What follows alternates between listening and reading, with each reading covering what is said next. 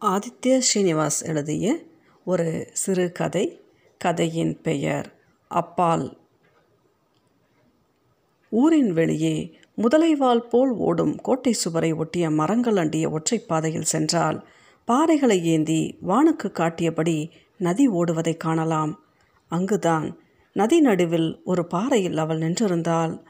ஆழ்ந்த யோசனையில் சமைந்த முகம் சோகமாக கூட இருக்கலாம். ஆனால் அவள் அழகை தியானிப்பதாகத்தான் பட்டது. ஏனெனில் அப்பொழுதான் அது வழக்கமான ஒன்றல்ல. சூரியனை மறைத்துவிட மேகங்கள் காற்றால் இயக்கப்பட்டு திரண்டெழுந்த பொழுது அது. எட்டு திக்கும் ஒளியால் வெப்பத்தால் நிறைபவன் ஒரு குழந்தையை தீண்டுவது போல மெல்ல உலகை தீண்டிய பொழுது அது. நதிக்கரையொட்டி எழுந்த மாபெரும் விருட்சங்கள் காற்றில் எழுந்த குளுமையுடன் சேர்ந்து இது ஒரு கனவென தோன்ற செய்யும் பொழுது அது. கனவுதான். வேறென்ன? இவ்வளவு. இன்னும் என்னென்ன உள்ளதென்று உளம் குமையும் பொழுது கடல் நீரை கைக்குவையில் அள்ளுவது போல வாழ்க்கை சிறிதினும் சிறிதாக தோன்றும் கணங்கள். அவள் ஒரு மயிலை போல அங்கு நின்றிருந்தாள். ஏதோ ஒரு மேகக்குவை மலர் வடிவம் கொண்டு காற்றிலிறங்கி அப்பாறை மேல் விழுந்தது போல் இருந்தது.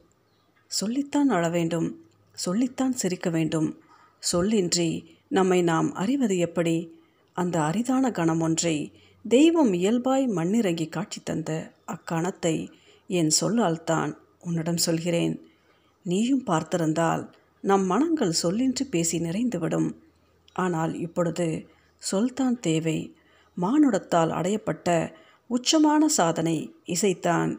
இயற்கையின் மாபெரும் சாதனை மலர்தான். அப்பொழுதுக்கு ஓமையாய் சித்தார் இசையை சொல்லலாம். அந்த பொழுதுத்தான் உலகை மீட்டியதா? வானத்தின் இருள் வெண்மையும் நீரின் அதிர்வும் காற்றின் ஓயாத ஓட்டமும் இலைகளின் மின் அசைவுகளும் சித்தாரின் தந்தி எனத்தான் அதிர்ந்தன.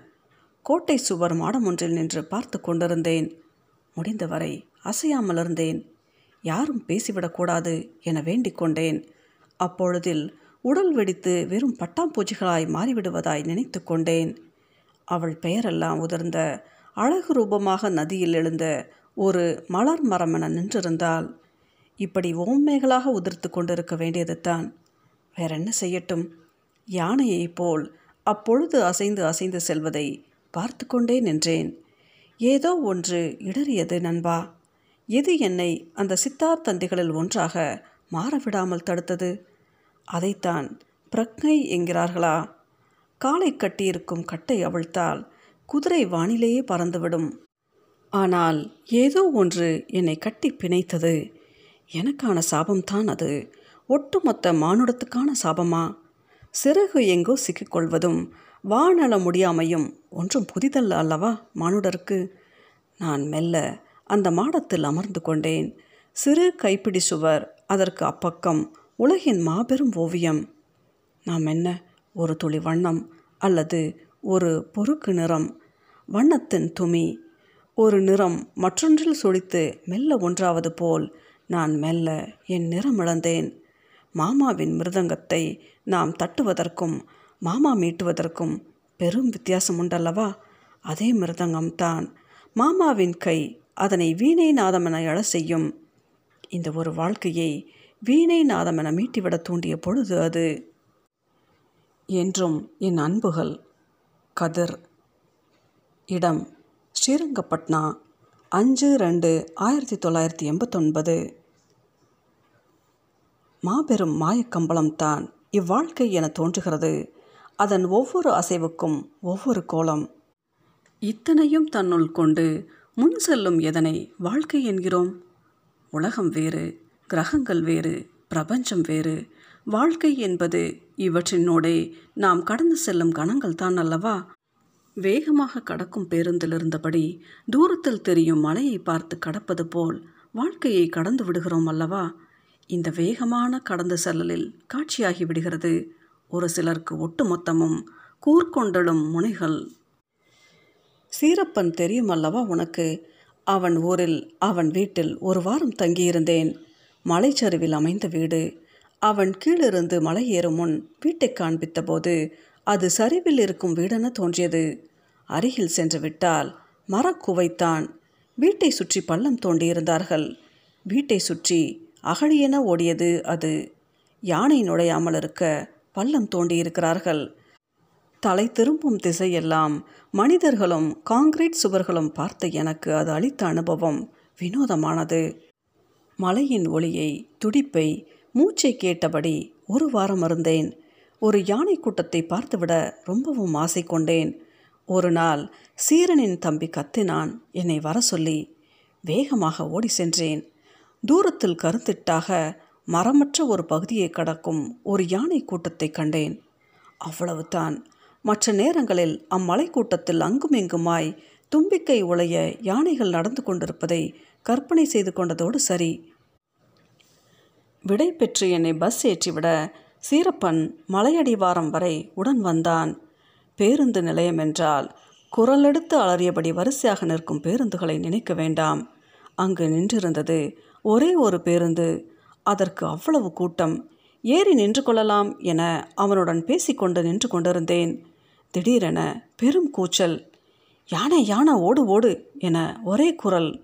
நான் யானையை எதிர்பார்க்கும் முகமாக மணியோசை கேட்கிறதா என உன்னித்தேன். சீரன் என்னை உசுப்பியபடி ஓடு ஓடு என ஓடத் தயாரானான். நாளைந்து சிதறி ஓடும் ஆட்களைத் தொடர்ந்து நீண்டும் வளைந்த கொம்புடன் பேருடல் சுமந்து தும்பிக்கையை முன்னீட்டி ஓடி வந்தது. கம்பீரமும் கோபமும் நான் பதைப்பதைக்க ஓடத் துவங்கினேன். பேருந்திலிருந்து வாயிலிலும் சிலர் ஜன்னல் வழியும் குதித்து பெருக்கெடுத்தது திருளட்டம் ஒரு சிறு கூட்டம் ஆனவரை ஓசை எழுப்பி யானையை காட்டுக்குள் திருப்பிவிட முயன்றது. ஆனால் திட்டமிடப்பட்டு இயக்கப்படுவது போல் பிளிரலும் ஆக்ரோஷமாய் ஓடி வந்தது யானை. அங்கு நிகழ்வதை என்னவென்று வரையறுப்பது? யானை பேருந்தின் முன்பக்கமாய் ஓடிக்கொண்டிருந்த பெண்ணை நெருங்கிவிட்டது. யானையின் முதல் அடியில் பெண் இறந்து போனாள். சிறு வீச்சில் பறந்து சென்று சாலையோர மரத்தில் மோதி விழுந்தாள். ஓடி சென்று கொம்பால் சவிட்டியது. முதிர்ந்து வெடித்த மரப்பட்டையில் வேண்டுதலுக்கு அப்பப்பட்ட குங்குமமென துதிக்கையில் ரத்தம் அப்பியிருந்தது. நான் மூர்ச்சை போட்டு விழுந்தேன். பின் சீரன் வீட்டிற்கே கொண்டு செல்லப்பட்டேன். ஒரு வாரம் முழு காய்ச்சல் நீரும் உணவும் செல்லவில்லை.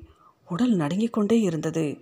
இறுக இறுக்கிய உடலை லேசாக தளர்த்தினால் போதும். உடல் விடவிடவென அதிரத் துவங்கியது. உதடு வெடித்து வெளிறியது. ஒரு கணம் கூட கண் மூட முடியவில்லை. நினைவுள்ளதா?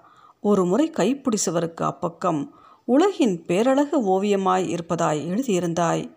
என் கைப்பிடிசுவருக்கு அப்பக்கம் மரணம் ஒரு கடல் என ததும்புவதாய்ப்பட்டது அதன் நாவுகள் நீண்டு நீண்டு வெறும் உயிர்களால் ஆன ஒரு கடல் உடல் உதிரிய உயிர்களால் ஆன கடல் கடல் நீரிலிருந்து எழுந்து வந்தது யானை ரத்தம் தோய்ந்த தும்பிக்கையுடன். ஏழாம் நாளென நினைக்கிறேன். சீரனின் பாட்டித்தான் என்னை தொட்டு கூட வா என்றால் உள்ளெறிந்த சிம்னி விளக்கை கூட அணைத்து விட்டிருந்தார்கள். வெறும் இருள். அவளை பின்தொடர்ந்து சென்றேன். யானை வருவதை தடுக்க வெட்டப்பட்ட குழியின் வெகு அருகில் அழைத்து சென்றால் வெறும் இருளும் தாழ முடியாத அமைதியும் தான். மலை யானையைப் போல் கடந்தது. மெல்ல மேகம் ஒன்று உருவமாய் வடிவம் கொள்வது போல அந்த இருளுக்குள் அசைவை உணர்ந்து பின் அது என்னவென்று என் சித்தம் உணர்ந்து கொண்டது. ஒரு யானை கூட்டம் அப்பக்கம் கடந்து சென்றது. எனக்கு உடல் நடுங்கியது. மெல்ல கேட்ட யானைகளின் ஒளி அதன் மூச்சிழைத்தல் என காது பழகியது பயப்படாத என கைகளை பிடித்து கொண்டால் அப்பொழுதுதான் கண்டேன் சிறு யானை கன்றை மைக்கொழுந்து போல தாயை ஒட்டி ஓடிக்கொண்டிருந்தது. அது ஒரு யானை குடும்பம். குடும்பம் என்னும் சொல் பல்லாயிர வருட பரிமாணத்தில் அவை அடைந்த அமைப்பு. நீரை அள்ளி வீசி அது ஒரு வடிவத்தில் விழுவதை படம் எடுப்பது போல் நம் வரையறைகள். உடல் மெல்ல தளர்வதை உணர்ந்தேன். பூமி மேல் அலையும் தும்பிக்கை என நிலவொளி கடக்க அதனோடு அந்த யானை கூட்டம் சென்று மறைந்தது. நான் திரும்பி நோக்கிய போது இருள் மட்டும் தான் உடனிருந்தது. நான் வெகு நேரம் அங்கு நின்றிருந்தேன். அந்த இரவு தான் ஏழு நாட்களில் நான் முதலில் தூங்கியது. அந்த ஏழு நாட்களை ஒரு இசைக்கோர்வையாகத்தான் தொகுத்து கொண்டேன். அந்த யானை அப்பெண்ணை உதறி வீசியபோது இசையின் முதல் பெருக்கு என் நெஞ்சின் உள் மார்பு கோட்டினுள் பதிக்கப்பட்ட ஒரு உறுதியான குச்சியை எலும்பு உடைய யாரோ பிடித்தெழுத்து வெளியெடுத்த கணம். தெய்வம் காட்சியாகும் கணம். என் கைப்பிடி சுவருக்கு அப்பால் மலையும் நிலவொளியும் அதில் ஒரு யானை குடும்பமும். அன்புடன் ஆ ராகவன். இடம் திருச்சிராப்பள்ளி அஞ்சு ஆறு ஆயிரத்தி தொள்ளாயிரத்தி எண்பத்தொன்பது. அன்புடன் ராகவன் மற்றும் கதிருக்கு நலம் சூழ ஆசைகளுடன் சொல்லிக்கொள்வது யாதெனில் எனக்கு உங்களைப் போல் அன்பு விழி இல்லாமல் கடிதம் எழுத துவங்கும் பழக்கமில்லை என்பது தான். நலமும் நலமறிய ஆவலும் தெரிவித்த பின் தான் என்னால் கடிதம் எழுத முடியும். உங்கள் கடிதங்கள் அனைத்தும் கிடைக்கப் பெற்றன. மனதை அலட்டிக்கொள்ளாமல் நிதானமாக இருக்க சிலருக்கு வாய்ப்பதில்லை சிலருக்கு வாய்ப்பதே இல்லை. வாழ்க்கை முன் திகைத்து திகைத்து நிற்பதால்தான் நான் உங்களையும் நீங்கள் என்னையும் அந்யோன்யமாக உணர்கிறோம் என நினைக்கிறேன். மனுஷா அன்பை ஃபார்முலா போட்டு வகுக்காதடா என்பார் மாமா. ஆனது ஆகட்டும் வாழ்வில் விரும்பும்படியோ விருப்பா வண்ணமோ பல நிகழ்வுகளும் மனிதர்களும் வந்து போய்விட்டனர். ஆனால் என்னை விடாமல் இருப்பது மிருதங்கம் மட்டும்தான். கச்சேரிகளுக்கு தொடர்ச்சியாய் போய் வருகிறேன். அன்று கீரனூரில் அதிகாலையிலேயே வாசிக்க சென்றிருந்தோம். கச்சேரி முடிந்து ஒரு வீட்டில் விருந்து முடித்துவிட்டு பேருந்துக்கு காத்திருந்து பின் அந்நேரத்தில் பேருந்து இல்லையென அறிந்து நடந்தே ஊர் திரும்பினோம். மழை மெல்ல இருட்டி கொண்டு வந்தது. தூரத்தில் சிறு புகை எழும் சட்டியை பார்த்ததுமே ராமண்ணா ஓரமாக ஒதுங்கினார். இறுதி ஊர்வலம் ஒன்று வந்து கொண்டிருந்தது தான் காரணம். ஆனால் சவ ஊர்வலம் எங்களை கடப்பதற்குள் மழை பெருக்கெடுக்க ஆரம்பித்தது. ஓடி சென்று ஆலமரத்தின் கீழ் நின்று கொண்டோம். இறுதி ஊர்வலத்தை பாதியில் நிறுத்தும் வழக்கமில்லைத்தான் ஆனால் அன்று நிலைமையே வேறு. மழை அடித்தது மேலெல்லாம். ஒவ்வொரு துடியும் கடப்பாறை போல் இறங்கியது. காற்று பெரும் படையென ஓடும் சத்தம். ஊர்வலம் மெல்ல பிணத்துடன் மரத்தின் கீழ் ஒதுங்கியது. கட்டப்பட்ட பாதம் தெரிந்தது. மூக்கின் நுனி தெரிந்தது. நான் மெல்ல மெல்ல அமைதியாகி கொண்டிருப்பதை உணர்ந்து கொண்டிருந்தேன்.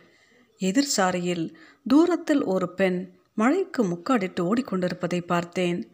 சிறு வெட்டலுடன் பெரும் இடி ஒன்று வானம் இருட்டி அந்தி போல் தோற்றமளித்து கொண்டிருந்தது. யாரோ வானில் அமர்ந்து நாம் கற்பனையில் அடங்கா பெரியதொரு மிருதங்கத்தை வாசிப்பதாய்ப்பட்டது. மழை அவ்வூரை உள்ளங்கையில் அல்ல முனைவது போல் இருந்தது. ஒரு சவ ஊர்வலம் கச்சேரி ஜமா ஒரு பெருமழை. மின்னி மின்னி வெட்டும் அந்த பெரு வானின் கீழ் வெகுநேரம் நின்றோம்.